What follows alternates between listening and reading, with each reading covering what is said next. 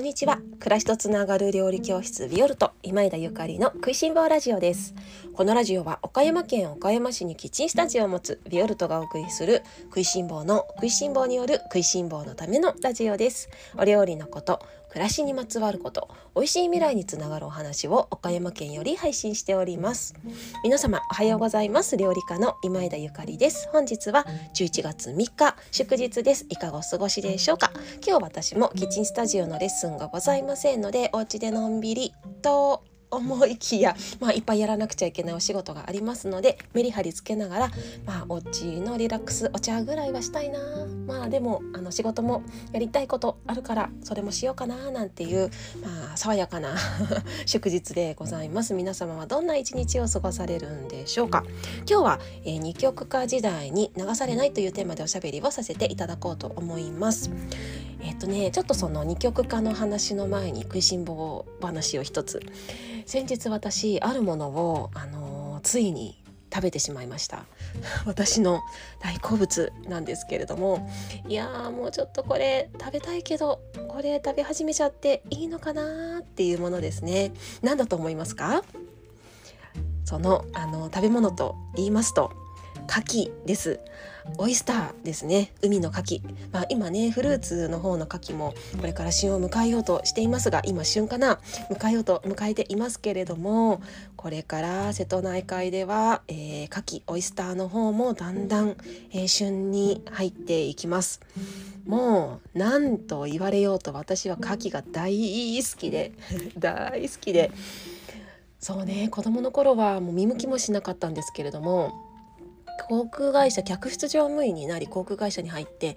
あの世界中を飛び回り始めてからですねあれあれあれって牡蠣ってなんて美味しいんだろうっていうところにそこで目覚めて私があの最初に牡蠣に目覚めたのは確かねオーストラリアだったかな。シドニーとかに行くとオイスターバーみたいのがたくさんあるんですよ。でそこのオイスターバーで牡蠣に目覚めてやばい美味しいっていう。でそこで目覚めてで日本に帰ってきてまあ日本でねその一年中岩牡蠣生で食べられる牡蠣が手に入るわけじゃないのであの生の牡蠣はねもう出会った時に食べるっていう感じなんだけれども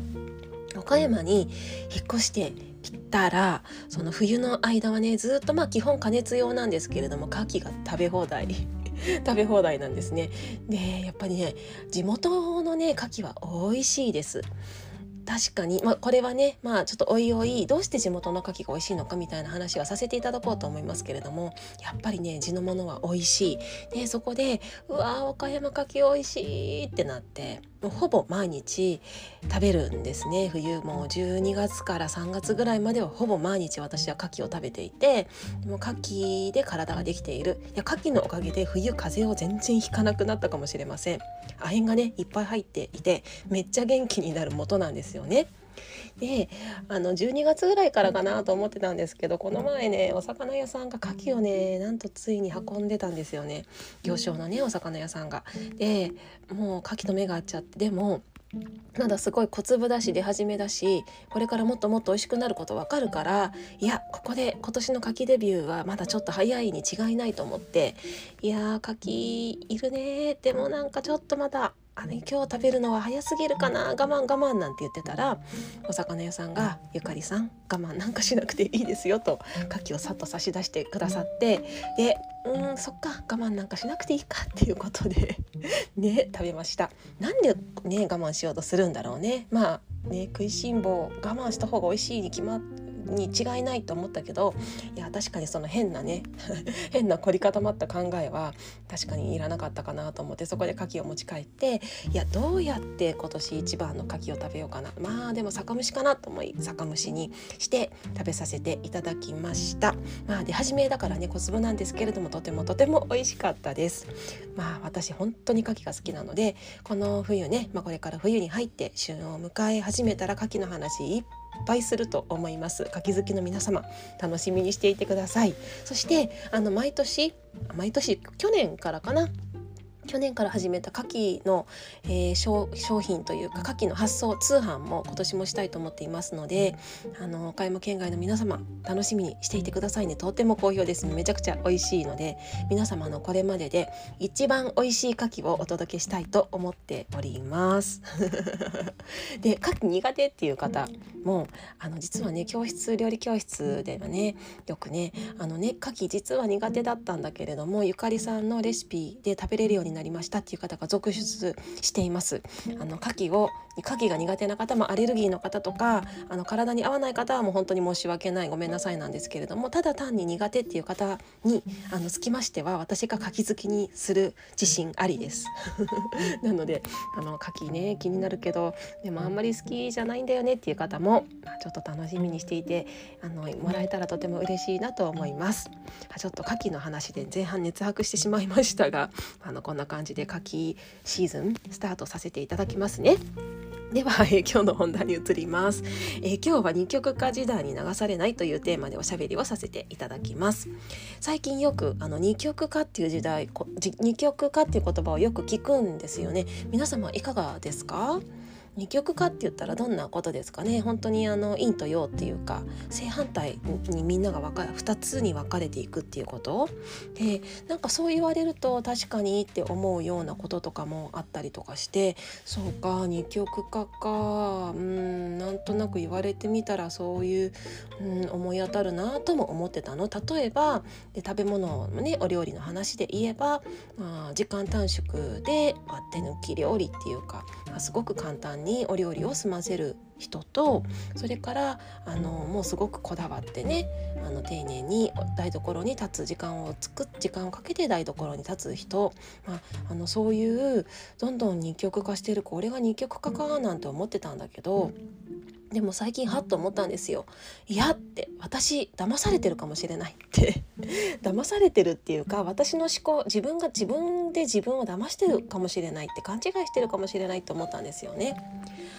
二極化って言ってもそれこそほらみんな暮らし方生き方思考が違うのなんて当たり前じゃないですか。みんな同じわけがないですよね。でそのなんかみんな違うことを半分にねあの勝手に分断して二極化って言われるのはなんかそうなんていうのチームをわざと仲良くさ仲悪くさせるようななんか手立てなんじゃないかってちょっとふと思ったりとかしてね。全然いいのにみんな違くて違くて全然いいのにあの勝手に私自身がねそうやって自ら分断されているっていうことにはっと思ったのね。であのこれからももしかしたら二極化っていう言葉をさまざまなメディアで聞くかもしれないしそれこそあのワクチンパスポートとかもなんかそういうようななんか感じが私は受けるんですよね。半分に分ける受けた人と受け入れてない人を半分に分けるとかなんかそういう分断っていうのはやっぱりうーんが穏やかじゃないし人間らしくないしなんかすごく、うん、苦しいなって私自身感じていてね。で、まあ、みんな違ってみんないいからで生物多様性でねみんな違うことに意味があるんですよね自然界っていうのは。だからもう自分と違う生き方をあの選択している人自分と違う人を受容することっていうことすごく大事だしそれは自分自身の意識次第だななんて思ったり最近しています。まあそもそもね自分と同じ考えを持っているまるまる自分と同じ考えを持っている人なんてあのもうきっといないですよね。いやいるならね会ってみたいですよね。どんなに仲良いお友達だってあのどんなに仲のいい夫婦だってどんなに仲のいい親子だってやっぱりね少しずつ違うと思うんですよね。ただそれでああの人はこの部分で私と考えが違うからダメだわとかなんかそういうのってすごくつまらないしそれじゃあ誰とも仲良くしていけないじゃないです一人ぼっちになっちゃうじゃないですか。なのでやっぱりねその多様性人と違うことを人が違うことを受容することっていうのはすごく大事だしあのなんならカオスでもいいじゃんってみんなが受容できるならあのそういういろいろな考え方がねあってそれがカオスでもいいじゃんって思ったりします。ですよね最近そういう何て言うの？あの社会の中でもあの結婚っていうね、テーマ一つとってもその同性婚とかねあったりとか、あのー、いろいろあるじゃない。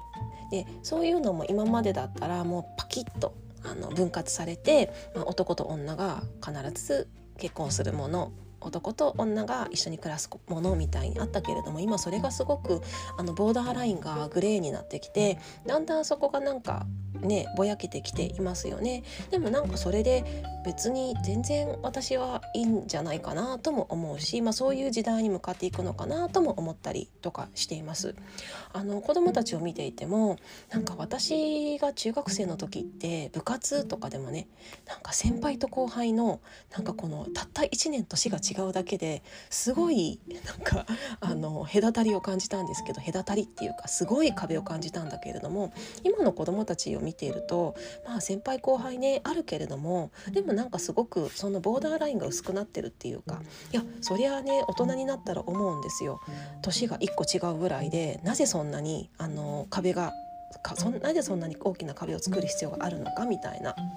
からやっぱりそういうボーダーラインみたいのをだんだんだんだんぼやけてきているなーって、あの、私もこの、ね、最近の時代を見ていて思うし子どもたちもなんかそんなあの時代を生きているなって思うのでこうやってね何かを区別したりとか分断したりとかするのはあのー、ま昔っぽいもう彼らに言わせれば振るっていうやつなのかなと